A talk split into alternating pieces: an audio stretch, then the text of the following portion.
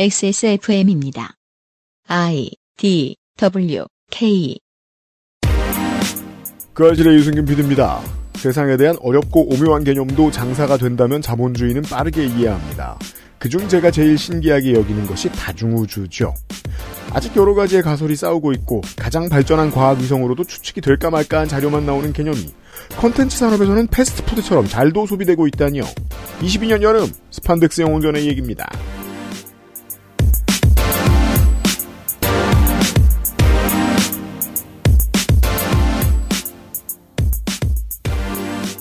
손희상 선생이 안 가고 계세요, 청취자 여러분?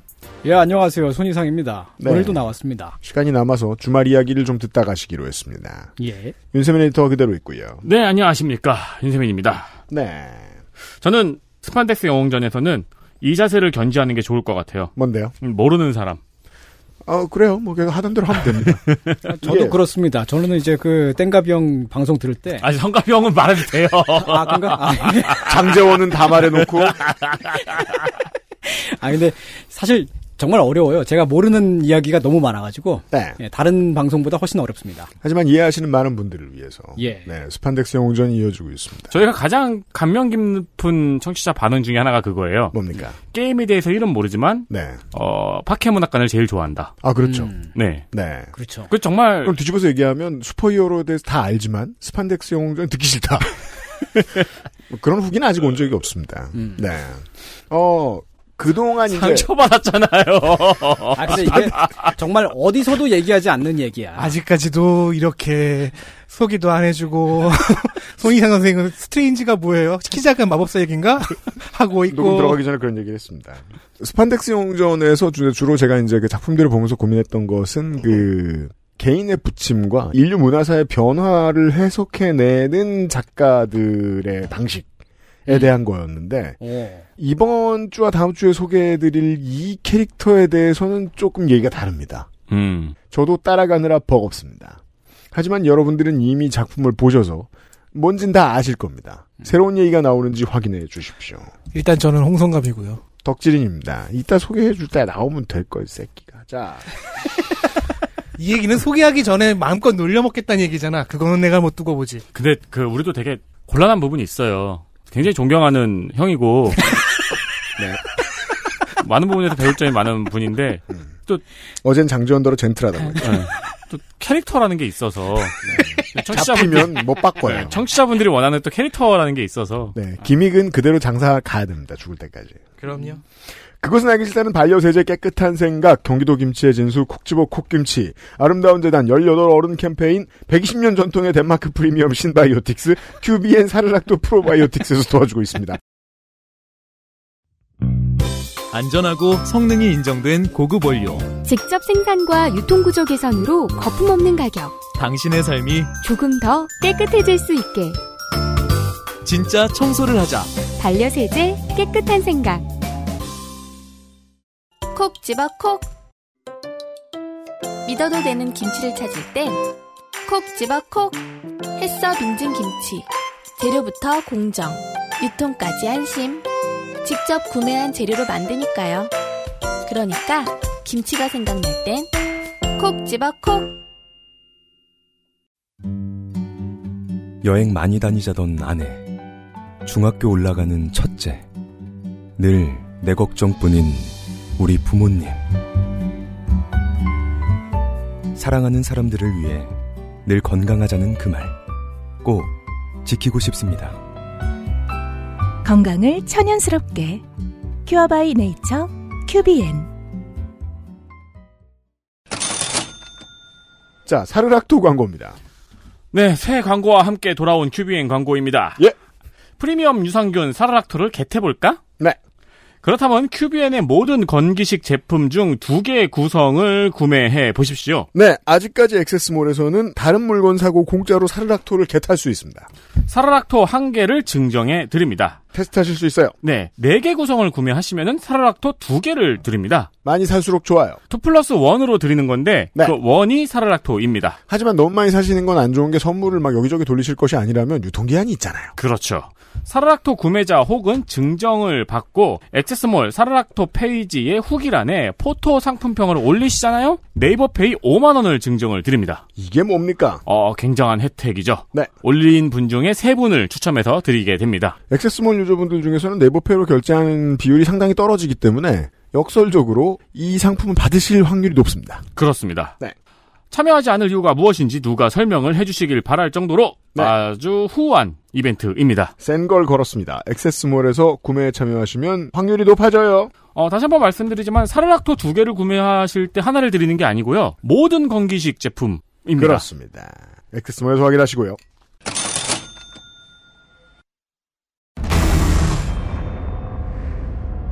기본 교양, 슈퍼히어로 문학의 인해, 스판덱스 영웅전.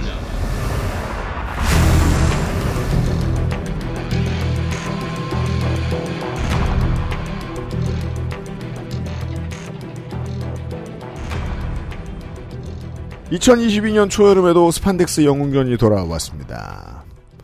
어, 덕질인이 이제 지난주에 불펜 대기를 오랫동안 하고 있다가 사실은 팔만 풀다 집에 한 달 갔는데. 넘었잖아요 이 원고. 그건 그렇죠. 네. 한 달 만에 등판했습니다. 영화 개봉 전에 했는데. 덕질인이 나와 있고요.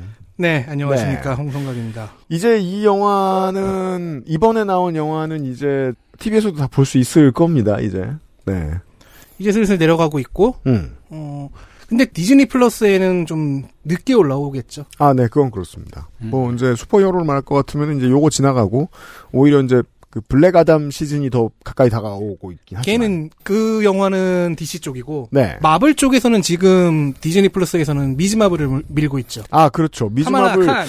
전 세계에 지금 광고 붙어 있더군요. 아무튼 미즈마블도 아니고 블랙 아담도 아닙니다. 그 얘기는 그때 가서 하고요. 네, 예, 닥터 스트레인지 이야기를 하러 나왔습니다. 처음으로 닥터 스트레인지를 다뤄봅니다. 저는 생각하기로는 저는 옛날에 통사하던 시절에 다뤘다고 생각했는데 아니더라고요. 정말 짧게만 다루고 넘어갔더라고요. 맞습니다. 그래서 들고 왔습니다. 네.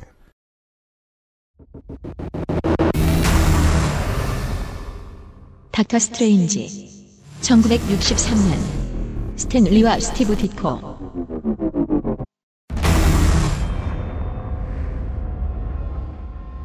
본명은 스티븐 스트레인지. 전 외과 의사고 현재는 마법사입니다. 영화 안 본 사람은 이 성이 원래 스트레인지인지 모르는 사람들이 있습니다. 그래서 1편 영화에서는 그거 갖고 농담도 하죠. 스트레인지 씨입니다. 예, 미스터 하면 스트레인지. 그렇죠. 음. 그러면 그게 무슨 소리야? 뭐 이러면서. 네. 자, 마법사라고 하는 거는 제가 음, 동, 미국 가, 제가 동정이란 이제 뜻이죠. 동정 말고 예. 제가 이제 영어권 가서 겪는 그 고생이죠. 미스터 이름 you 이러거든요. I'm you. Who are you? Me. No, Mister, you, no me. 네. What's your I'm name? You, you are not you. You. 하지만 아주 스트레인지한 상황이죠. 네. 이게 저기 삼루수가 누구야 상황이죠. 그렇죠. 바로 그겁니다. 이게 마법사라고 하는 거는 동정을 얘기하는 게 아니고요. 이게 현실 세계 아, 너머의 어떤 선상에 그딴 소리 하고 있었어요. 네. 불가의함과 혼돈을 좀 관찰을 하고 음. 예. 그에 대응을 하는 초자연적 능력자라는 의미죠. 아 철학자군요.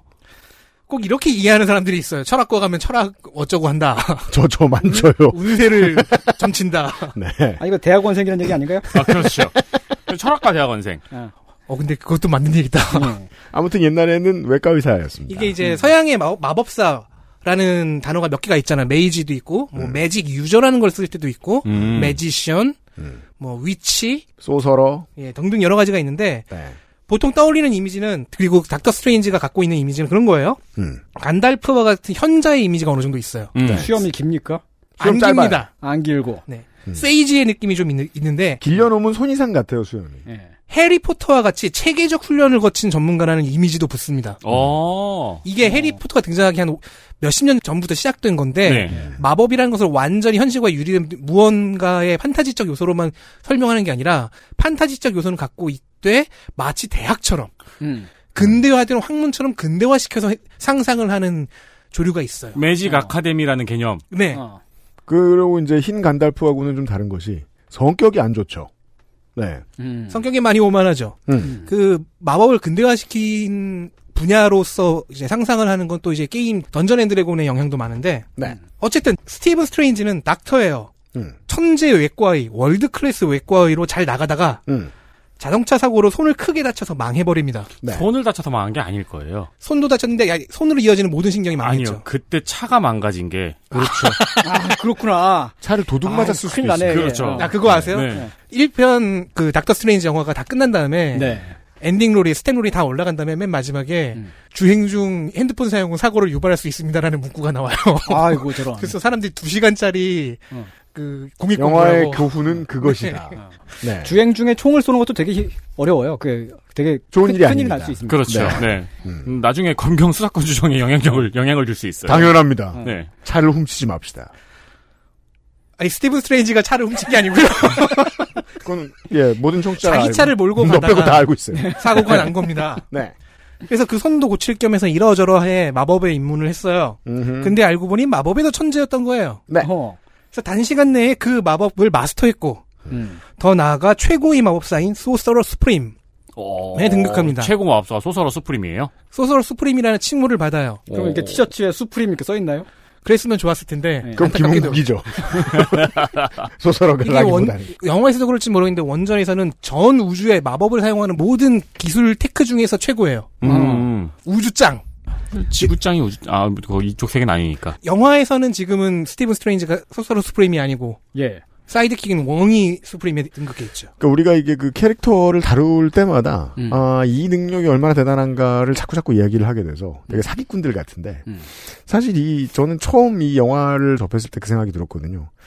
이런 세팅으로는 사실 누구와도 겨룰 수 없지 않나 실제로도 그렇죠. 예. 이런 네. 능력으로는 음. 예 이 능력은 세다 약하다를 말할 수가 없어요. 마동석이랑 싸우면 누가 이겨요? 마동석 배우의 그 이미지를 말씀하신 건가요? 아니면 마동석이 그 마블 영화에서 맡고 있는 길가메시의 캐릭터를 말씀하시는 건가요? 지금 모르는 얘기 나. 그렇죠. 나와요. 무슨 얘기야? 당황했어. 뭐, 마동석이 마블에서 캐릭터를 맡아서 연기를 했다고요. 아, 일- 음. 야 녹음할 방송할 때는 이렇게 사람을 땡밥을 막 만들고 가면 안 돼. 땡밥인 건 이미 다 안단 말이야. 네. 그러니까 힘이 너무 초월적이에요. 어. 네. 근데 이런 특징은 사실 스탠리와는 맞지가 않습니다. 음, 스탠리는 제가 표현하기로는 현실성이 닫자라고 그러죠. 음. 인간적인 약점, 어떤 불완전성 이런 것을 반드시 만들어준다고요. 스탠리의 세계는 보통 마법을 집어넣지 않을 것 같거든요. 설사 그 마법을 넣더라도 이 사람에겐 반드시 어떤 약점이 있어야 돼요. 그러니까요. 그래야 그래서- 서사가 되니까. 그 약점 때문에 괴로워하고 힘들어하고 그것 때문에 이제 현실과의 갈등이 생기는 건데 스탠리의 스타일과는 맞지 않죠. 사실 닥터 스트레인지라는 캐릭터는 스티브 디코 그림 작가가 뼈대를 만들어냈습니다. 스티브 디코의 이름을 여러 번 들어보셨을 것입니다. 이제 방송을 해드리신 분들이라면. 디코가 기본 설정과 디자인을 짜서 5페이지짜리 샘플 원고를 편집장 스탠리에게 가져갑니다. 이 사람은 스파이더맨의 산파죠. 네. 3명 정도가 그 크레딧을 갖고 있는데 그중 한 명이 스티브 디코죠. 음. 자, 편집장이기도 한 리가 이 원고를 오케이 내려요. 음. 설정 손질을 하고 스토리를 짜준 겁니다. 네. 이 시기에 스탠리는 2차 대전 직전부터 맡고 있었던 편집장을 아니 군대 제대까지 하고 돌아왔는데 계속 하래. 음. 20년 넘게 하고 있었어요. 음. 그리고 작가로서의 빅뱅을 맞이하고 있었죠. 60년 되면은 일이 너무 많았다. 예, 판타스틱 4부터 시작해가지고 뭐 아. 개잘 나갈 헐크 때. 음. 만들고 토르 만들고 블랙 위도우, 호크아이, 음, 음. 아이언맨 다 만들고 있었던 때였어요. 그러니까 너무 많은 원고를 써야 됐습니다. 그래서 주로 이거는 이제 스탠리 회차에서도 얘기했던 건데 그림 작가들에게 회차의 컨셉과 플롯만 넘겨주는 경우가 좀 있었어요. 알아서 오세요. 보통은 대사까지 써서 줘야 되는데 미국의 김성모. 근데 그보다는 훨씬 급이 높죠. 네, 그, 저기 일본의 저기 누구죠? 나중에 콘티만 연재했잖아요.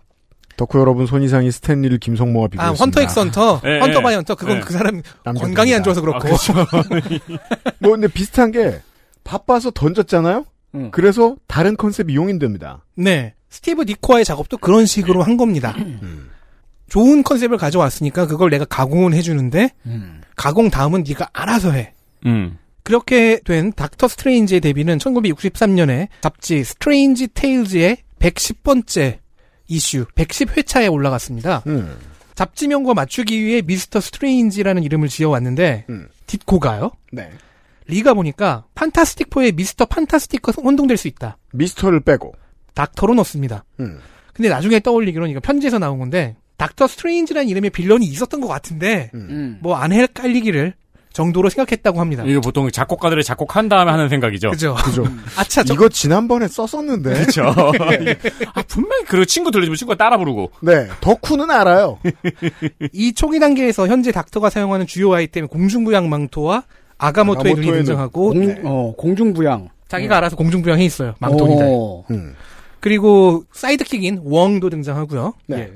사실 스탠리의 콤비라고 하면 스티브 디코보다는 제커비죠. 네. 제커비 같은 경우에 이탈리아의 미래주의를 좋아했어요. 그래서 제커비의 작품에는 미래주의 사조가 굉장히 깊게 스며들어 있습니다. 그죠. 두 번의 세계대전 전후에서 당시에 있지도 않았던 미래의 모습을 상상해서 작품으로 남겨놓은 그림들이 이제 유럽에 되게 많이 돌아다녔는데. 네. 그렇죠. 10층이 너- 넘는 초고층 빌딩이라든가 예, 막 엄청 높은 스카이스크레이퍼의 개념을 네. 막 그 미술 작품으로 남겨놓고. 예. 거대 거대한 인간 수십 명은 들어갈 수 있을 정도의 부피를 하는 기계 장치라던가 그러니까 철과 직선으로 만들어진 많은 것들을 찬양하는 작품들을 양산했었습니다. 그래서 블랙팬서, 뭐 이터널스, 뉴가즈 같은 그 중기 이후 작화에는 음. 당대에 없었던 두꺼운 전선 다발, 그렇죠. 음. 초고층 빌딩 내지는 메카닉 디자인 같은 게 많이 보여요. 음.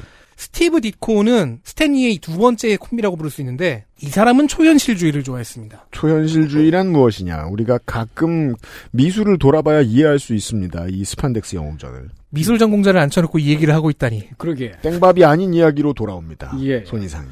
어. 초현실주의는 살바도로 달리가 대표적이죠. 시계가. 그 대본에 써 있잖아. 하등 쓸모없는. 그럼 제가 해보겠습니다. 1920년대에 그 이탈리아의 미래주의자들이 얘기하는 거하고 똑같아요. 인간은 쓸모가 없어요. 기계 앞에서는. 네.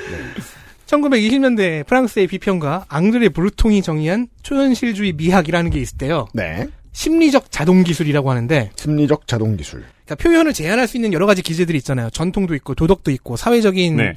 인식도 있고 그런 걸 넘어서 실제 인간의 사유가 어떻게 작동하는가를 그대로 표현을 해보자는 아이디어입니다. 음. 그러면은 연결될 수 없을 것 같은 연결- 요소들이 연결이 되고 그 조합에서 수용자는 독자는 낯선 감정을 느끼게 될 것이다라는 아이디어였어요. 네. 그러니까 버지니아 올프로 유명한 문학에서의 자동 기술법도 떠오르고요. 네. 생각나는 대로 계속 쓰는 거죠. 네. 그래서 이 제안에 의한 방법론이 이후 미술을 거쳐서 영화까지 적용이 되고 네. 음. 그게 60년대였습니다. 음. 특히 당대의 공포 영화들이 이런 기법을 적극적으로 썼습니다. 네. 그래서 무의식에서 그냥 막 꺼내온 것 같은 상징, 음. 그리고 그런 사건 연결 이런 것들을 통해서 공포 영화에 꼭 필요한 긴장감과 불쾌함, 텐션과 언캐니를 만들어내죠. 음. 사람을 지네처럼 만들면 어떨까? 으아. 이크 그 벌레가 되었어요. 언캐니하죠. 그런 거 아니었는데. 그러니까. 그러니까. 내가 대학교에서 배울 때 그런 거 아니었는데. 조르즈 바타요 막 이런 거였는데. 죄송합니다. 어떻게 잘 가다가 꼭 이 사람, 이 사람들한테서 걸려서 아니, 그리고- 넘어져요. 되게 싫어하세요. 나는 그 단어를 듣는 것도 싫어하거든요. 네. 왜냐면 연상이 되니까. 그러니까 인간지네. 예. 아니 언캐니하다길래 저는 떠오르는 게 그거밖에 없습니다. 나는 거기서 언캐니함을 느끼지 않고 끔찍함을 느꼈는데. 네. 아무튼 이런 기법의 결과물들은 한국어에선 되게 이렇게 언캐니라는 단어가 없잖아요, 사실은. 음. 그래서 몽환적이라고 보통 표현을 많이 하죠. 안 맞죠? 안 맞아요. 음악으로 영역을 옮기면 사이키델릭 사- 계열의 사운드가 나오죠. 음. 예. 그러니까 자동 기술법에서 언캐니한 공포 영화, 사이키델릭 음악, 자 이런 것들이 점차 마약 사용과 접점이 생겨요. 음. 그렇게 해서 60년대 히피들이 주장한 대한 문화, 카운터 컬처 운동에도 큰 영향을 미칩니다. 네. 그리고 스티브 디코는 이런 거를 자기 만화에 녹여내려고 애를 썼고요. 음. 그래서 스티브 네. 힙- 힙스터였구만. 그러니까 그렇죠. 그래서 스티브 디코는 마약 사용 의혹을 받기도 했습니다. 네. LSD. 실제로는 아니었다고 주장하는데 정확히 이런 거- 얘기죠. 약 빨고 그린 것 같다. 진짜 약 빨은 거 아니냐. 음. 음. 그러니까 초현실주의는 미래주의보다 훨씬 더 앞으로 나가서 네. 미래가 다 뭐냐. 현실에 존재하지 않는 무언가를 그려내고 싶어 한다. 그래서 무의식이나 꿈을 표현하고 데칼코마니 콜라주 같은 기법들이 나오고요. 네. 그래서 생경한 이미지들을 만들어내고 그러다가 살바도르 달리까지 이어지지요. 사탕 포장지나 그리던.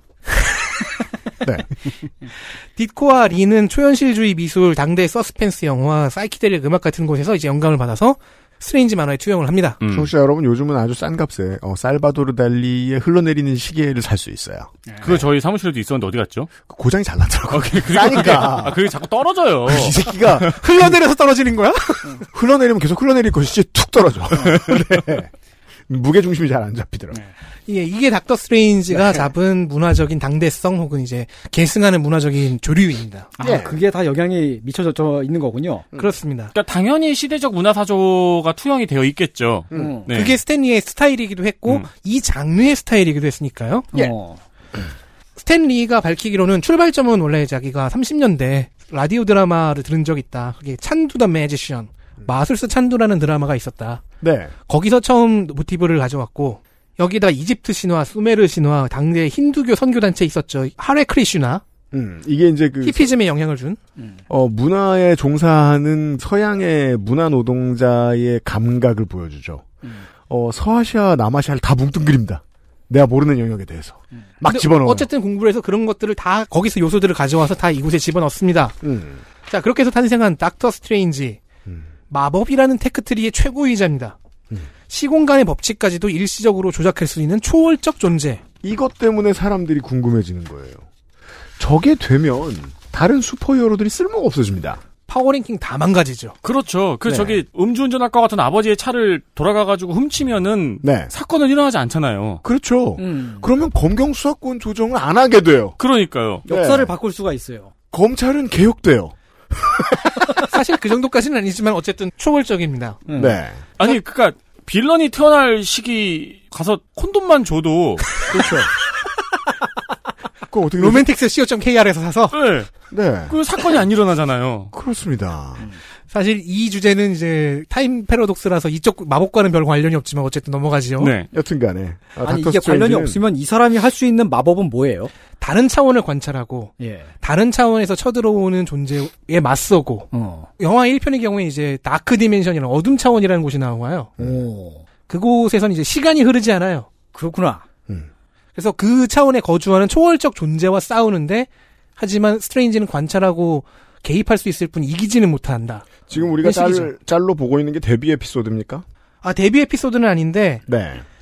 저희가 제가 짤을 하나 갖고 왔어요. 음. 자 스트레인지는 초월적인 힘을 다룹니다. 네. 따라서 그의 모험은 초월적인 세계에서 이루어져야 돼요. 음, 맞아요. 이게 스파이더맨, 이 스티브 디코 얘기 나와서 말인데, 어, 스티브 디코가 계속 그려야 했던 스파이더맨의 배경.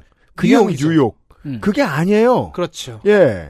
어서 주워 모은 패턴들이 막 그려져 있는, 마구 그려져 음. 있는, 사이키델릭한 세상 어느 곳입니다. 그래서 이 스티브 디코는 이 초현실주의의 영향을 받았거나 아니면 초현실주의가 관심을 둔 음. 대상들을 끌어와서 디자인했습니다. 이게 진짜 여기서 말풍선 이거 이거 텍스트만 빠지면은 이 짤에서 음. 60년대 LP 음, 앨범 네. 자켓 같네요. 그니까요. 네. 네. L- LSD 많이 하는 사람들이 그 좋아하는. 어 그렇죠 그렇죠. 게다가 지금 손인상 선생이 우드스탁이라고 써있는 티셔츠 입고 있거든요? 어, 그렇군요. 우드스탁 페스티벌 같은 거 할 때 네. 많이 다니던 돌아다니던 그런 포스터 그림체예요. 맞아요 맞아요. 어. 네. 그래서 환상문학에서는 기묘한 발음의 단어를 가져오고요. 음. 살바도르 달리에게서 기묘한 사물 형태를 가져오고요. 그러네요. 음. 공포 영화에서 일상적이지 않은 조합을 배워오고 음. 사이키델릭 음악을 듣고 그래서 그 몽환적인 분위기 같은 거를 녹여내고 음. 동양 신비주의 공부하고 이집트와 수메르의 신화를 공부하고 칼융의 무의식 연구를 공부했대요. 사실상 그 전에 덮어놓았던 슈퍼히어로 장르가 다루지 않던 모든 것의 총화처럼 느껴질 정도입니다. 그러니까 약쟁이라는 소문이 돌죠. 네. 음. 안 하던 짓을 하니까. 히피들이 약을 하고 본 환각과 너무 비슷했대요. 음. 아무튼 당대의 트렌드를 읽어, 잘 읽어낸 시도였고 음. 당연히 니치마켓을 잘 찔렀습니다. 예, 큰 성공을 거뒀습니다. 히피들이 네. 좋아합니다. 음. 판매고는 물론이고 60년대 대한 문화의 하나로도 언급이 될 정도가 됐습니다. 닥터 아이콘까지 돼 스트레인지는 있어요. 음. 이미 성공했다. 그렇게. 그러니까 참 덕들이 생겼다는 거죠. 웃기죠. 이 스판덱스 영웅전을 들을 때마다 어 미래의 미국 문화 시장은 이때 다 만들어져 있습니다. 맞아요. 예. 음. 네. 6, 70년대. 네, 맞아요. 그러니까 우리가 아직까지도 리메이크 작밖에 못 보잖아요. 네. 70년대 후반에 마블 코믹스가 자기들의 슈퍼히어로들을 영상화시키는 첫 시도들을 했어요. 음. 그때 캡틴 아메리카, 헐크, 스파이더맨 그리고 닥터 스트레인지가 영화로 만들어집니다. 아, 배트맨 대낮일 때. 음. 네. 78년에 영화가 나왔는데 음. TV 영화였고요. 네. 캡틴과 스파이디의 드라마는 엉망이었어요. 음. 근데 드라마화된 헐크와 함께 꽤 수작이었다고 전해집니다. 그죠. 80년대, 70년대에는 헐크 드라마가 너무 성공을 했어가지고, 음. 한국에 계신 분들은 그것 때문에 슈퍼히어로 장르를 처음 알게 된 분들도 많았단 말이에요. 근데 닥터 스트레인지는 우리나라에 들어왔었는지 모르겠네요. 들어오진 않았을 거예요. 음. 자, 시대가 지납니다. 80년대, 90년대. 닥터 스트레인지에 쓰였던 기법들이 정리되고 일반화되고 사이키델릭의 유행도 지났어요. 이제 이게 뭔지 다 알아요. 네. 사람들이. 그래서 닥터 스트레인지는 만화에서 초월적이고 근원적인 힘을 다룬다는 그 포지션 때문에 우주적 비밀에 대해 해설해주는 설명충 역할로 점차 변해갔습니다. 슈퍼히어로가 아니고, 예, 조연이 설명- 되는구나. 설명충이 되었어요. 그러면서도 이제 회화적인 연출의 특징이 계속 계승을 했고 그 전통이 영화에도 현재 마블 시네마틱 유니버스 영화에도 그대로 이어지졌지요. 음, 이해가 되네요. 여전히 음. 이 세계관에서 쓸모 있는 캐릭터였던 거예요. 다른 세계관을 설명해주는. 그래도 그 스탠리의 기본적인 스타일 하나는 남았어요. 그 뭡니까? 현실성을 어느 정도 주는 건 남았어요. 음. 영화 보셨다면은 마법사들이 초자연적인 질서를 소화하기 위해 성소를 세 개를 세워놓죠. 그렇죠. 생텀, 생토럼이라고. 성소가 있어요. 런던, 홍콩, 뉴욕에 있는데 음, 영화에서 스티븐 스트레인지는 뉴욕 생텀이 살고 있습니다. 그렇습니다. 뉴욕 청취자들은 찾아가 보실 수 있어요. 닥터 스트레인지 생가. 생가는 아니고 거주지 생텀. 그 생이 생텀이 아재. 살생 살아있는 생이었어. 집텀. 그리니치 빌리지에 있는 블리커 스트리트의 177A, 177A입니다. 네. 워싱턴 스퀘어도 공원 남동쪽에 있고요. 음. 맞은편에 올드 트빌리시 가든이라는 그루지아 음식점이 있고요. 뉴욕의 청취자 여러분들 참고해주시면 좋겠습니다. 양옆에는 자파점과 타투 가게가 있어요. 그렇군요. 물론 영화에 나오는 그 건물은 없고요. 왜냐면 다른 시공간으로 보내져 있습니다. 편의상. 다른 두 생텀의 주소는 공개되어 있지 않습니다. 그렇습니다. XSFM입니다.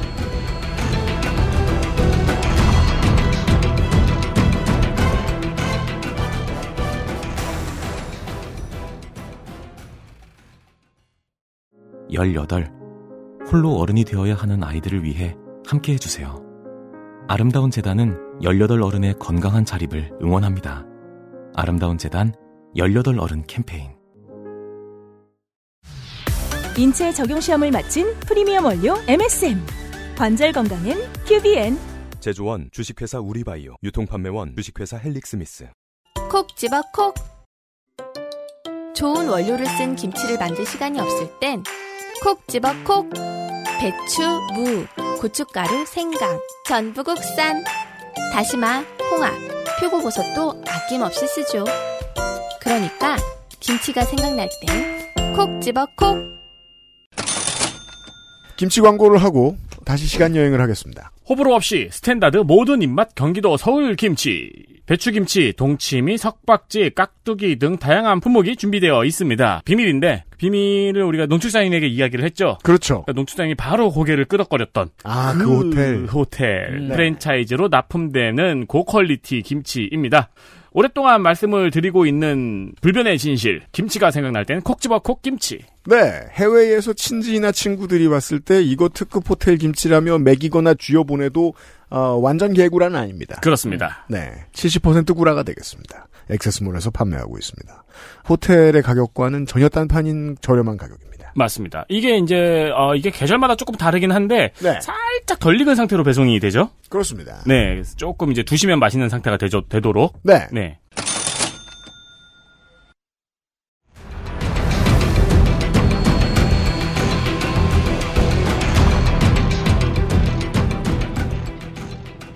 닥터 스트레인지는 빨간 김치의 시대에 의해서 흰 김치의 시대로 왔다 갔다 할 수 있습니다. 스판덱스 정확히는 영웅전. 관찰만 하는 거예요. 임진왜란 전이죠. 아, 못 먹어봐요.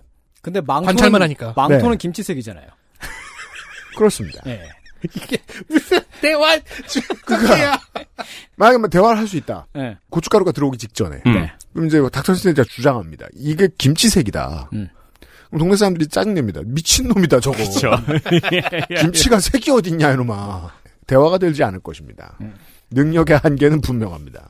닥터 스트레인지에게 이번 영화의 부제에는 멀티버스라는 단어가 들어가 있죠. 그래서 참 그게 티저가 처음 나왔을 때 이상한 거예요. 음. 아니 김치 광고를 하는데 뭔 소리야? 왜 이렇게 봐요. 오케이. 뭐- 어떻게, 어떻게 정리하나 보자. 뭐 종갓집 뭐 이런 브랜드 이름을 넣을 수 있잖아요. 네. 혹은 뭐 한인타운 미국 한인타운에 보면 장모님 김치가 있습니다. 머더 인 로우 이렇게 써 있습니다. 음. 그래서 이게 뭔 소리야 싶은데 아 장모님 김치 이렇게 알 수 음. 있어요. 근데 김치 이름을 고춧가루 김치 이렇게 써놓은 것 같은 거예요. 어. 멀티버스라는 단어가 제목에 들어갈 필요가 있나? 주재료가? 아 돼지 삼겹살. 그렇죠. 어, 그렇구나. 그렇죠. 여기서 제가 용어의 의미를 좀 명확히 해야 할 필요가 있을 것 같습니다. 네. 어, 초현실주의 얘기한 다음에 이제 멀티버스 얘기하려고 했는데. 혹은 이제 고깃집에 다량의 지방 이렇게 써 있는 것 같은 거. 아, 아, 그렇죠. 네. 네. 멀티버스. 알코올 소주. 네. 무알콜 소주도 아니고. 그렇습니다. 손인상 선생 진행하실 땐 이러지 않죠. 아, 뭐 저도 더 해요. 뭐 비슷하게 합니다. 네. 난장을. 저 양반이 더해서. 우리 이거 하고 돈 버는 건데. 막. 저 형 울 것 같아. 아, 멀티버스는 현재 우리가 평행 세계 예. 다른 가능성이 실현된 우주를 의미하죠. 음. 이 자연계에 존- 수많은 선택지가 존재하고 랜덤 상황도 수없이 많잖아요. 그럼요. 그러면은 우리가 존재하는 현실과 다르게 진행된 별개의 우주, 다른 시간선을 음. 의미하지요. 장재원이 차를 도둑 맞지 않은. 그렇죠. 마블로 치면 예를 들어 스티브 로저스가 캡틴 아메리카의 발탁이 안 된 우주. 그렇죠. 를 스티브 상상해 볼수 있죠. 로저스가 네. 군대 안 간 우주. 어, 좀 면제. 그렇죠. 평발. 네. 근데 원래 면지였어 그 사람. 아, 맞아요? 네, 무종. 어. 디- DC로 치면은 크라임 엘리에서 살해당한 사람이 웨인 부부가 아니라 브루스 웨인이었다면 그렇죠. 그런 우주는 어떠, 어떻게 전개가 되었을까? 음. 그리고 이런 의미는 사실 원전인 물리학에서의 의미와는 좀 다릅니다. 제가 이런 거를 처음으로 본 미디어는 백스터 퓨처였죠. 그죠. 2였나요? 그럴 거예요, 아마. 80년대에 사람들이 충격을 받은 거예요. 네. 배트맨 없는 고담? 다른 미래가 그려진 거를 거기서 이제 박사가 칠판에 설명하잖아요. 여기서 사건이 일어나가지고 새로운 우주가 음. 생겨났다, 이러면서. 음. 정확하게는 브루스 웨인이 죽은 우주에서는 그 아버지가 배트맨이 됩니다. 그렇겠죠. 그렇죠. 네. 오세훈이 사퇴하지 않은 서울시? 아. 흥미롭지 않아요? 지금은 오세훈은 서울시장이 못 됐겠네요. 수많은 아이들이 굶어 죽었죠. 네. 알프레도가 배트맨이 되는 것도 재밌을 것 같아. 자, 물리학에서는 그렇죠. 그 양반이 제일 잘하니까. 그렇죠. 그렇죠. 그냥 못- 못 아니요, 그 사람 배트맨이 그 박쥐 인간이라기보단 박쥐 조련사죠. 아무튼. 아무튼 뭐 그러면 뭐 배트맨의 기술이 달라졌겠죠. 네. 그 이렇게 막, 저- 딸 맛있는 차를 이렇게. 네. 차를 먹고 감화되고. 막, 근데 아, 또 그- 조커가 잘못했어요. 음. 근데 또 그 배트맨이 배트맨 그 자동차를 또 타고 다니잖아요. 네. 잃어버렸으면 큰일 나요. 아, 그렇죠. 그죠. 배트모빌을 도둑 맞았다면? 네. 하지만 그 차이는 언제나 총자국이 있습니다. 네. 아, 물리학에서는 멀티버스라는 단어가 다중우주를 의미합니다. 음. 3차원, 4차원 같은 개념이 다중우주에 포함이 돼요. 그리고 평행우주는 선택에 따라서 다 갈린 거잖아요. 네. 그런 경우, 다중우주의 경우에 수중에 평행우주가 있는 거예요. 저 어릴 때 영화 나비 효과가 크게 히트를 쳤죠. 음. 즉, 평행우주는 다중우주의 하위 개념이고요. 멀티버스는 그 다중우주를 의미하더라고요. 아, 공부하는 시간입니다. 그래서 닥터 스트레인지 1편에 나왔던 여러 형태의 우주는 다차원의 개념으로서의 다중우주예요. 멀티 디멘션이죠. 멀티버스는 곧 멀티 디멘션이에요. 근데 이제 엔드게임에서부터 제시된 우주의 개념이 있죠. 과거에서 어떤 선택지를 다르게 하면은 아, 네, 맞습니다. 별도의 우주가 생성돼서 평행한 우주가 된다. 네. 라는 이 평행 우주의 단어는 실제로는 패러렐 월드 혹은 패러렐 유니버스입니다. 근데 이 패러렐 월드의 개념이 대중문화로 수입되어 오면서 다중우주라는 건 좀 이해하기가 어렵거든요. 네, 맞아요. 그래서 그 사라지고 평행 우주만이 남아서 멀티버스 이퀄 평행 우주가 되었습니다. 장사 잘 되고 이해 잘 되는 개념만 살려놨죠. 네. 8, 90년대 제가 기억해 보면 그때는 패러렐 월드라는 용어를 썼어요. 평행 우주를 의미할 때. 물론 그때는 대중적이지 않았고 일본 게임 좋아하는 몇몇 덕들한테나 좀 있었던 얘기인데 음. 어쨌든 그때는 패러렐 월드라는 용어를 썼는데 현재는 이 단어의 의미 범위가 많이 바뀐 거죠. 레드핫 칠리페퍼스 노래 제목이 생각나네요. 음. 무슨 노래 제목이에요? 음. 패러렐 네. 그- 유니버스. 예. 캘리포니케이션 앨범에 들어 예. 있습니다. 그렇습니다. 아, 이렇게 둘이 한 편이었구나. 네. 난 형편이야. 거짓말하지 마. 손이상은 땡밥이죠. 그래서 오늘은 대중문화 용어로만 한정해서 멀티버스를 평행 우주의 의미로만 사용하고 있습니다. 네. 자, 그러면 미국 만화 뭐요? 왜요? 갑자기 왜? 그러면은 음. 예. 오늘은 멀티버스를 평행우주의 의미로만 사용한다면서요. 음. 예. 그럼 평행우주만 알고 있었으면 됐네. 예리한데 근데 그건 우리가 알고 있었잖아. 근데 네. 가끔씩 아, 물리학 전공자들이 짜증을 내는 예. 때가 아, 있어요. 알겠습니다. 오케이. 사회의 화목함을 위하여. 예, 그래요. 네. 자, 그러면 미국 만화 특히 슈퍼히어로 만화에서 어떻게 뭐- 녹음 멀 시간을 낭비하지 않은 다른 우주. 아, 그거는 쉽게 만들어낼 수 있잖아요. 네가 없으면 되죠. 아니, 짤, 편, 편집해서 자르면 되잖아. 하긴 편집해서 널 없앨 수도 있긴 하죠. 상준이가 매일같이 하고 있는 일이죠. 음. 헬마우스가 없는 우주기도 하죠. 네, 여러분은 말끔한 평행 우주로서의 그 아이씨를 듣고 계시는 거예요, 언제나. 네. 예. 그렇구나. 네. 아이고, 힘들다. 여러분이 소비하는 우주는, 팟캐스트 우주는 성가비가 쓸 때 있는 말만 하는 우주죠. 그렇죠. 한 50%만 살려놓죠. 실제 하지 않아요, 그런 건. 제가 반만 살아있는 이 방송은 환상이야! 점점 약한 것 같은 느낌이 들고 있어, 다들. 이렇게 설명했습니다. 멀타이버스에 대해서. 네, 멀티버스, 평행우주를 어떻게 만화에서 썼는가. 네. 작가들의 아이디어가 흘러넘친 결과물들인 동시에 그 아이디어를 자극하는 장치로 쓰입니다. 그렇죠. 별개의 설정과 서사를 만들었는데 그게 히트를 치면 계속 써먹고 싶잖아요. 음. 그럼 평행우주다라고 설정을 덧붙여서 살려놓고 작가들에게 이건 또 돌파구가 됩니다. 음. 또 다른 아이디어를 구현해내고 그렇죠. 그럼 이게 반복되면 평행우주가 계속 빙결하는 거죠. 음, 작중에서. 그렇죠. 이 슈퍼히어로 장르의 편의에 맞춰서 도입된 이 기법은 나중에 다른 장르의 다른 문화 콘텐츠에도 도입이 됩니다. 그렇죠. 뭐, 먼저 게임에 도입이 돼 봅니다. 새로운 속편을 내놓을 때 아예 세계관을 바꿔봅니다. 음.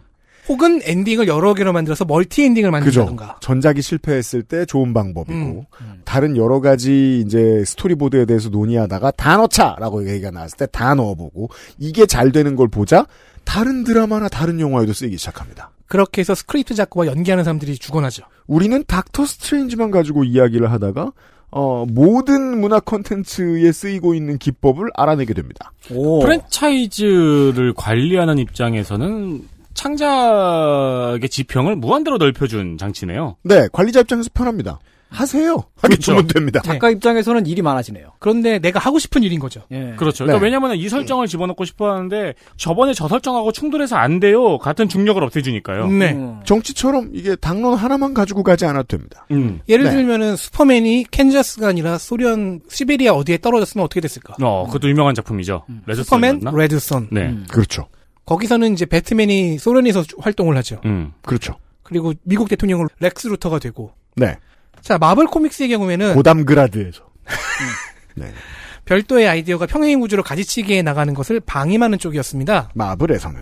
자 어차피 평행 우주라는 게 물리학의 전제에 따르면 무한하지 않냐. 그죠. 이렇게 결론을 내놓으면 다들 집에 일찍 퇴근할 수 있습니다. 네. 매우 평화롭게. 네. 그래서 작가가 일회성이지만 뭔가 재밌어 보이는데 이상한 스토리와 설정을 가져와도 야 재미만 있으면 장땡이다.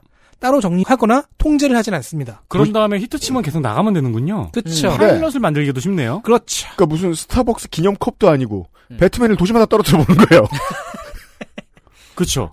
그러니까 어느 평행 우주에서는 성가병이 진행자고 음. 유피님이 게스트일 수 있는 거예요. 그리고 개갈굼 당하는 거죠, 제가. 그렇죠. 네. 아우 그 평행 우주는 정말 관찰해 보고 싶다. 네. 있을 거예요. 닥터 스트레인지는 보고 왔습니다. 그리고 이건 리부트를 한 번도 한 적이 없는 마블 코믹스의 특징과도 연결이 됩니다. 마블 코믹스는 리부트를 안 했다. 그러니까 리부트를 한다면 새로운 설정 아이디어를 리부트 버전에 적용시킬 수가 있어요. 음. 근데 그런 걸 안 하니까 평행 우주를 따로 만드는 거죠. 아, 그래서 리부트가 없는 거군요. 그렇죠. 할 필요가 없으니까. 그러니까 리부트를 계속하는 거는 새누리당 같은 거예요. 그렇죠. 자꾸 간판을 바꿉니다. 예. 그러니까 더 좋은 아이디어가 생각나면 그거를 적용시켜야 되니까. 근데 여기는 그냥 4분 5열하면 됩니다. 일본 같은 거죠. 네. 자민당 같은 거죠. 음. 네. 그냥 모든 로고가 다 지 거예요. 네. 예. 그냥 개파만 새로 만들면 돼요. 네. 그러게. 그 리부트 대신에 평행 우주로 때우는 그 개파 분열을로 때워버리는 마블 코믹스만의 관습은 얼티밋 유니버스라는 평행 우주로 대표가 돼요. 여기서 얼티밋 유니버스의 개념이 등장합니다. 메인 유니버스가 아니고 얼티밋이라고 불리는 다른 유니버스가 있는데 이 우주는 마블의 평행 우주 중에서 드물게 집중적인 관리를 받으며 전개가 된 유니버스입니다. 음. 여기서 흑인 소년 스파이더맨 마일즈 모랄레스가 데뷔를 합니다. 음. 네. 그리고 현재 얼티밋 유니버스는 2015년에 시크릿 워즈라는 이벤트를 통해서 메인 우주랑 통합을 했어요. 이젠 또 없어. 음. 통합을 했잖아요. 그러면 이제 변증법처럼 정과 반이 합쳐서 합이 나왔잖아요. 음. 그 합의된 메인 우주는 양쪽 우주에서 잘 팔렸던 요소들만 취사 선택해서 재구성이 됐어요. 공천관리위원회가 등장합니다. 어, 다만 탈당 무소속은 없겠네요. 그러니까 마일즈 모랄레스에게 공천을 주느냐 마느냐 어. 결정해야 돼요. 거기서 탈당 무소속을 만드는 방법도 있어요 작가들에게. 아, 그렇겠죠. 네. 다시 시작한 것이 아니니까 리부트는 아닌데 음. 이게 그나마 마블 코믹스 역사 속에서 리부트에 가까운 겁니다. 네, 기법을 설명합니다. 관습상 멀티버스가 번호로 분류됩니다. 음. 마블은 정리를 안 하고요. 분류 체계 같은 것도 없어요. 그렇군요. 마블 코믹스의 메인 우주는 지구 616입니다. 음. Earth-616. 하지만 마블 시네마틱 유니버스는 또 다른 세계이므로 번호가 따로 필요합니다. 그 마블 시네마틱 유니버스는 지구 19만 9,999번입니다. 네. 어, 세계적으로 가장 돈을 많이 벌고 있는 멀티버스는 지구 19만 9,999네요. 그렇죠. 그렇죠. 음. 바로 그겁니다. 사업상 가장 중요한 두 지구에다가 특별한 번호를 붙여주지 않았잖아요. 음. 그러니까 이 마블의 멀티버스는 구조상 중요한 우주, 안 중요한 우주가 따로 없는 거예요. 음. 반면 DC의 멀티버스는 편집부의 관리 하에 있습니다. 머리가 아픕니다. 여기로 오면. 자, 여기부터 볼까요? 유효한 우주의 숫자가 52개입니다. 지역구가 쉬운 두 개예요. 지구 0부터 지구 51까지 있어요. 음. 아, 이걸 다 관리를 해줘야 되는구나. 기록을 해서. 음. 그렇죠. 근데 정확하게는 있었다입니다. 과거형이에요. 후세의 작가들에 의해서 슬롯 몇 개, 한 10개 정도는 비워두고, 52개의 평행 우주 설정을 짠 거예요. 이게 자발적 야근이군요.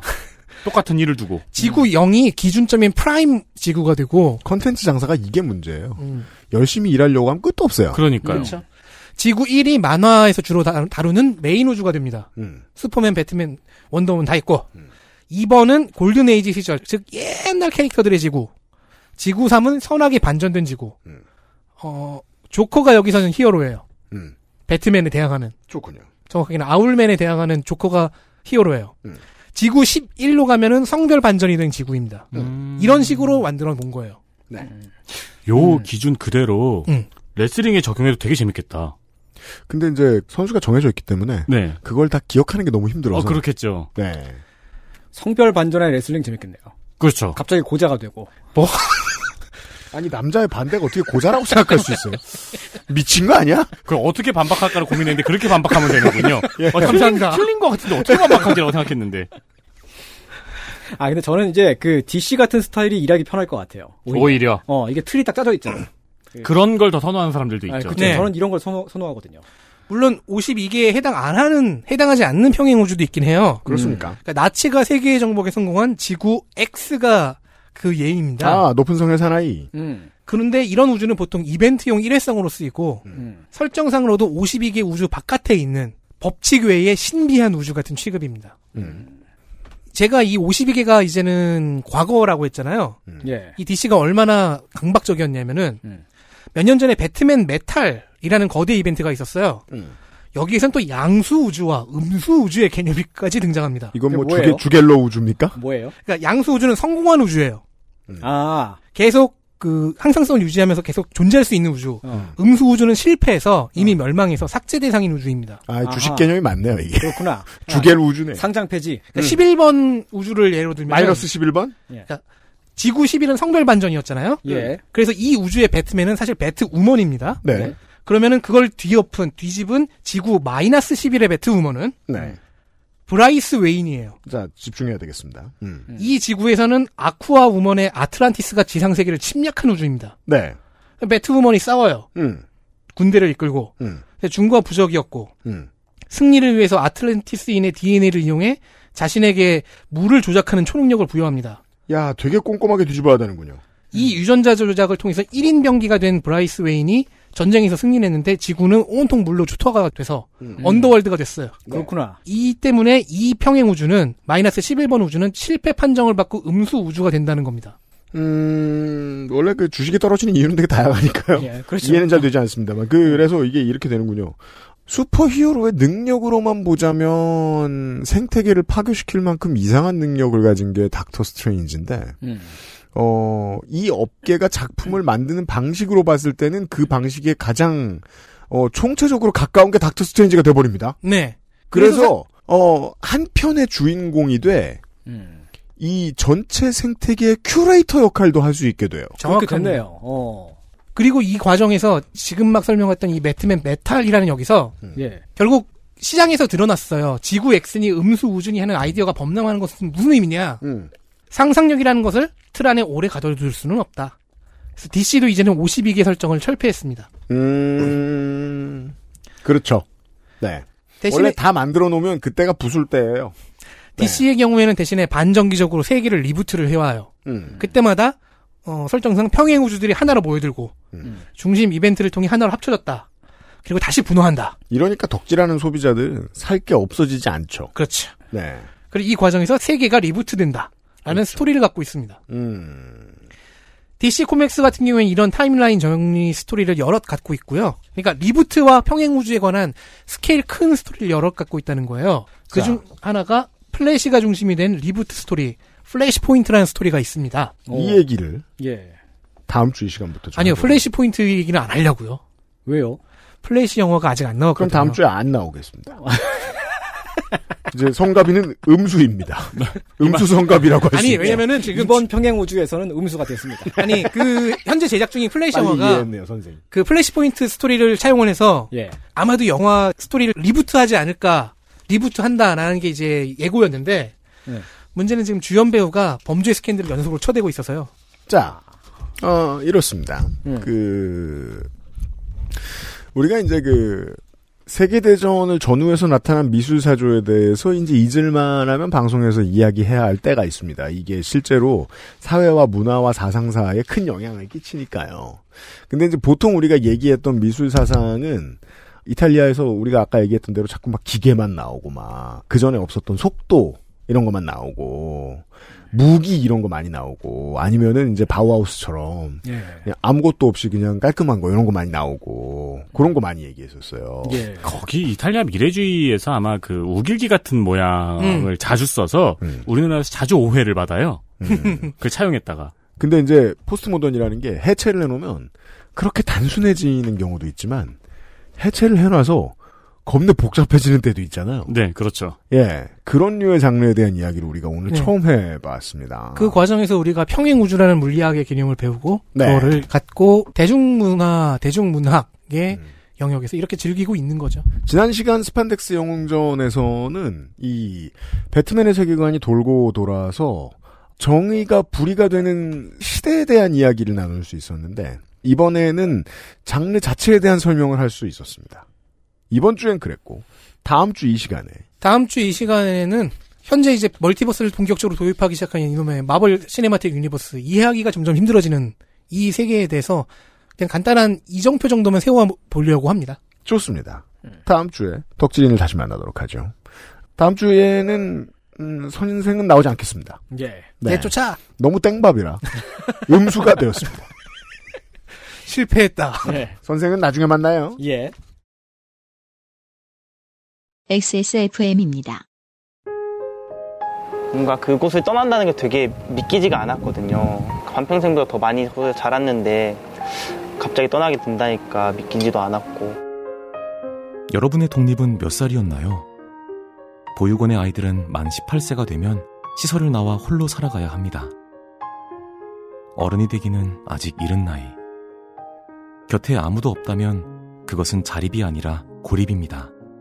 18. 홀로 어른이 되어야 하는 아이들을 위해 함께 해주세요. 아름다운 재단은 18 어른의 건강한 자립을 응원합니다. 아름다운 재단 18 어른 캠페인. 여보, 내가 제발 앉아서 해결하라 그랬지. 하루에 12번 청소할 수도 없고, 어우, 정 끌리는 사람 따로 있고, 청소하는 사람 따로 있고. 지나가던 사람이 우리 집 와서 볼일 봐요. 공중화장실인 줄 알고. 수전에 물 때는 맨날 그- 욕조는 누래지. 새들은 어쩜 그리 구석마다 잘도 찾아가 해도 해도 표도 안 나는 건지. 이거 대체 어째야 돼? 다른 생각하지 마세요. 오직 깨끗한 생각. 욕실엔 반려세제 클리바스. 아스트랄 뉴스 기록실 뉴스 아카이브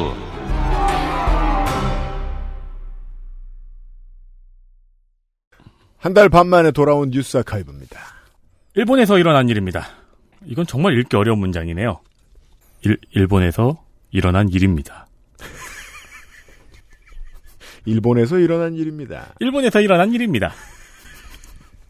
두 문장의 차이는 자, 오사카에서 군인이 무단횡단을 합니다. 일본에서 있을 법한 일이네요. 나카무라 마사카스 일병이었는데 그걸 경찰이 봤어요. 네. 또 일병이네요. 네. 이 경찰은 도다 다다오라는 순사였습니다. 일본 사람이군요. 네, 그죠 당연히 일본 사람이죠. 네. 순사가 군인의 무단횡단을 잡았는데 군인은 나는 지금 공무수행 중이다. 음. 나는 경찰의 명령에 따를 필요가 없다고 반발을 합니다. 그 꼭 공직에 임명시켜주면 이렇게 막 나가는 사람이 있죠. 있죠. 네. 고- 고작 일병인데. 네. 결국 이 군인과 경찰은 길에서 주먹 다짐까지 합니다. 이럴 필요는 없는데요. 네. 지금 같았으면 그냥 아침에 신문에 짧게 소개되고 보통 이제 그 7시나 8시 TV 뉴스에 막판에 잠깐 등장해서 BJ급 정도 위치가 되는 아나운서가 소개해주고 뭐 기강행위 이러면서 네, 누리꾼 반응 소개해주고 네. 그리고 끝나는 이슈입니다. 그렇죠. 그런 다음에 이제 커뮤니티에서 지들끼리 물고 뜯고 하겠죠. 음. 그러고 끝날 일이었는데 문제는 이때가 1933년이었다는 겁니다. 어, 이 나라는 전쟁을 할 때였네요. 네, 전쟁을 준비할 때였죠. 1933년 6월 17일에 일어난 오사카 고스톱 사건입니다. 그러게요. 이게 고스톱 사건이라는 말을 들으면 고스톱시다 생긴 일 같은데 아니네요. 어, 그렇죠. 이게 화투 같은데 어, 설했는데 안 서서 생긴 사건입니다. 역시 일본인들은 뭘 기억하고 싶을 때 재팬글리시를 되게 적극적으로 써요. 어, 그러니까요. 네. 예. 이 별거 아닌 사건이었는데 이게 군대와 경찰의 자존심 싸움으로 번져버립니다. 아, 별거 아닌 대학교 4학년생이 차를 잃어버린 사건이 그렇죠. 검경 수사권 조정으로 가듯이 그렇죠. 물론 그거보다 템포가 빨랐는데. 물론 1930년대니까 신호에 대한 인식이나 무단횡단에 대한 인식이 미미했던 시기이기도 했는데. 기인이 가면 그만이다. 네. 문제는 그게 아니게 된 거죠. 육군은 경찰이 감히 군인한테 이럴 수가 있는가 하면서 반발하고요. 군인에게 자존감을 팍팍 불어넣어주던 시절입니다. 경찰은 군인도 시민이니까 순사의 명령에 따라야 한다. 음. 그랬습니다. 네. 그 육군은 우리는 천황의 군대인이 치해법권이다. 아, 음주운전한 국정원 직원처럼. 네. 그 경찰은 시정해라. 그렇죠. 그러면서 서로 자존심 싸움으로 맞섰습니다. 어, 당시엔 인트라넷 게시판도 없던 주제에. 네. 이게 우리나라로 치면은 육군 참모총장이나 행안부 장관, 경찰청장까지 서로 꼭 사과를 받아내겠다고 싸우게 된 겁니다. 생각해보면 과거 사람들은 안 찌질했을까 생각하면 그럴 리가 없죠. 그럴 리가 없죠. 예. 이 싸움이 서로 점점 이제 개싸움이 돼요. 일단 서로 검찰청에 고소도 하고요. 아, 이럴 때 사법기관의 권력을 다 내주는 습관도 똑같네요. 그렇죠. 무슨 뭐 독직 폭행이니 뭐 업무 집행 방해니 그랬겠죠. 뭐 이러면서 서로 고소도 하고 네. 또 이게 군인하고 경찰이니까 네. 각자 정보부가 있을 거 아니에요. 아, 들고 일어나서 뒤를 캡니다. 각각의 정보부가 이 나카무라 마사카스 일병하고 도다 마사오를 이제 미행하고 조사합니다. 정치 싸움으로 갑니다. 네. 그래서 막 언론의 개인사까지 까발려요. 언론전이 들어가죠. 네, 뭐 결혼을 어떻게 했다느니 옛날에도 뭐 신호 위반을 했다느니 뭐 이러면서 음. 개인사까지 까발리는 일까지 갑니다. 이 싸움이 5개월을 갔거든요. 음. 얼마나 심각했냐면은 그 해당 순사가 있던 경찰서장이 있을 거 아니에요. 네. 그 서장은 과로로 사망합니다. 안 그래도 과로가 특징인데, 이 나라는. 네. 음. 과로로 사망하기도까지 하고 이걸 목격자가 있어요. 네. 이 사람은 일반 시민이에요. 음. 근데 목격자잖아요. 그러니까 양측의 압박에 못 이겨서 잡아다 놓고 뭐 이랬지 저랬지 이러면서 뭐 고문까지 있었다는 얘기도 있고요. 그래서 극단적인 선택까지 했다. 이 사람은 양쪽에서 그걸 또 받으니까 음. 그 정도까지 사태가 갔는데 이 진흙탕 싸움이 의외로 허무하게 끝납니다. 당시 덴노가 왕이 네 나중에 인간 선언을 했던 그 덴노죠. 패전한 그 그때 성가비형 우리가 덴노를 뭐라고 부르기로 합의했죠? 덴노.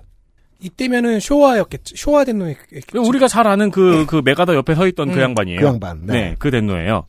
그 덴노가 이, 그만해! 한마디 하니까 그냥 둘이 악수하고 끝냈습니다. 그때는 아직 인간 선언 안 했을 때죠. 음. 그렇죠. 그 이때 쇼가 덴노면은 군부의 지지, 정당의 지지 다 받으면서 지금에 비교하면 엄청난 겨- 권력들을 행사하고 있었던 때니까. 그쵸. 이게 사람들이 다들 멍청하게 굴 때는 이런 류의 독재가 합리적이어 보일 때가 있죠. 네. 그런 착시가 될 때가 있죠. 사실 결론마저 멍청한 건데. 음. 어, 여담으로 이 당시에 오사카에 경찰청장이 있을 거 아니에요? 음. 이 청장은 이 일이 끝난 다음에, 아우, 이러면서 히로시마로 전근 갔어요. 음. 거기서 원폭에 사망합니다. 아, 그랬겠죠. 이게 그냥 우스운 해프닝 같지만 이게 또 그렇지도 않은 게 이 사건 바로 1년 전에 해군 장교들이 총리를 암살하는 5.15 사건이 있었고요. 음, 뭘 설명하는지 알겠네요. 3년 뒤에는 2.16 사건이라고 역시 육군 장교들이 이 내각의 인물들을 살해하는 쿠데타가 있었거든요. 음, 그러니까 사실 일본의 군국주의와 전쟁의 전조 중 하나였던 겁니다. 그죠. 이 신호동 사건도. 맞습니다. 이 군국주의 국가를 다룬 저 역사물이나 대체 역사물 같은 것을 볼 때마다 항상 등장하는 소재죠.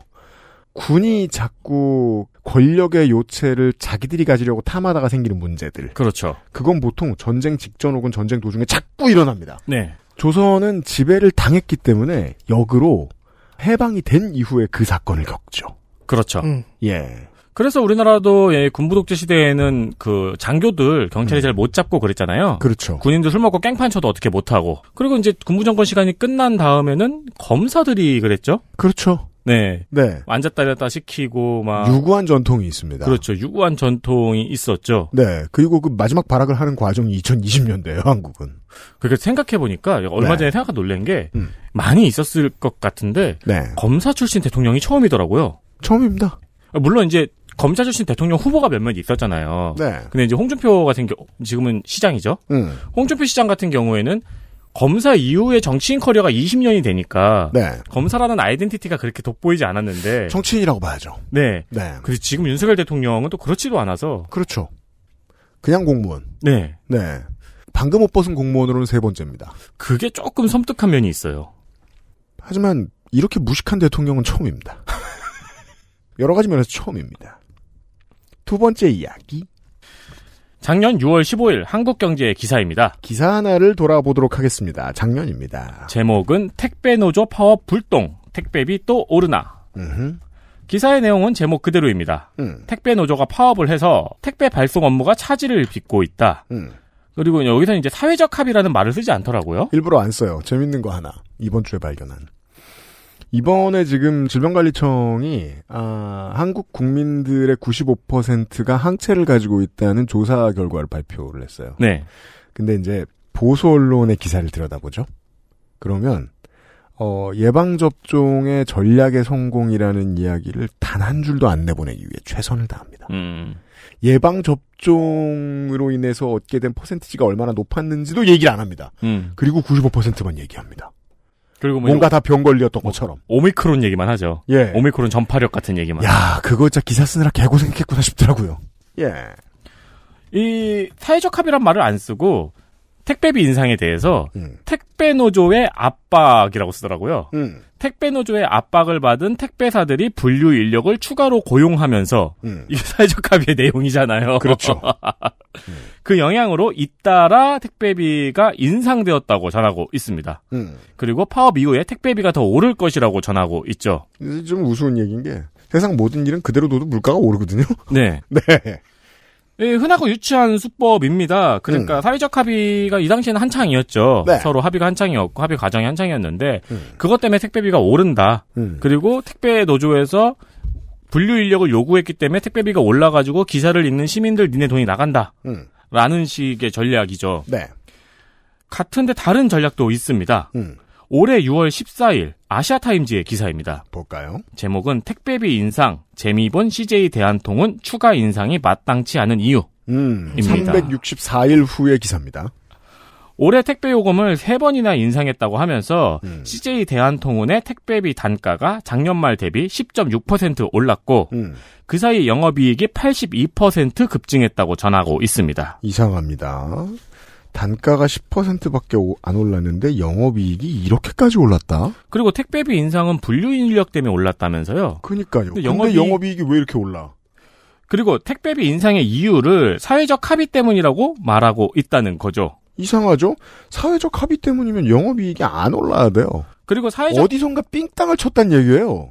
그리고 저번에 유피디님이 사회적 합의 내용을 자세히 뜯어봐 주셨잖아요. 그렇습니다. 택배비가 지속적으로 인상될 요인이 별로 없어요. 네. 사회적 합의 내용에는 그나마도 제대로 사회적 합의를 이행하고 있지도 않고요. 그게 가장 중요한 이슈죠. 중요한데 언론이 보도하지 않은 기업들이 사회적 합의를 제대로 이행하고 있지 않다. 기사는 CJ 대한통운이 사회적 합의 기구를 기회 삼아서 택배비 인상을 시도했다고 평가합니다. 그렇죠. 사람들이 흔히 가지고 있는 불만 있죠. 기름값 오를 때마다 정유회사들이 기름값을 올린 다음에 낮추지 않는. 음. 네. 김태환 택배노동자 과로사 대책위원장은 올해 1월에 회사에서 택배비 인상을 강하게 요구했다고 합니다. 이상하죠? 회사가 먼저 요구했다고요? 택배 노동자의 과로사 문제를 해결하기 위한 사회적 합의 기구였는데 택배비 인상으로 주객이 전도되었다고 하는 전하고 있습니다. 그죠. 참사를 틈타서 비용을 올렸다. 그러니까 원래 노사 합의에서 단가 인상은 당연히 가격 경쟁력이 약화되잖아요. 기업에서 먼저 말하는 카드가 아니잖아요. 보통은요. 네. 노조에서 니네가 단가를 인상하더라도 우리에게 정당한 대우를 해달라. 라고 이- 이야기를 하면 기업이 단가를 인상하다가 회사가 망할 수 있다. 보통 그게 협상입니다. 근데 이거는 사측에서 먼저 단가 인상을 요구를 하는 겁니다. 음. 사회적 합의구에서 그건 나중에 얘기하자고 해도 네.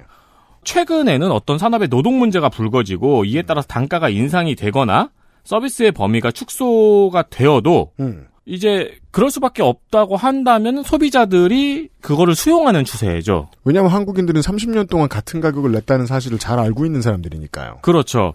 그러니까 이게 대표적인 것이 택배 요금이 인상되어도 그렇게 화내지 않는 시민이나 배달앱에 안전하게 와주세요라는 멘트고요. 그렇습니다. 늦게 와도 좋아요. 네. 그러니까 노동 문제가 심각하다고 한다면은 그 문제에 대해서 소비자가 할 수 있는 건 하겠다라는 음. 걸 받아들이는 추세잖아요. 네. 이런 분위기에서 경제지가 조금만 부르스를 같이 쳐주면은 음. 기업은 파업이나 노조와의 협상 과정이 단가를 인상할 수 있는 기회가 된다는 겁니다. 그렇습니다. 노조 탓을 하고 가격을 올릴 수 있죠. 네.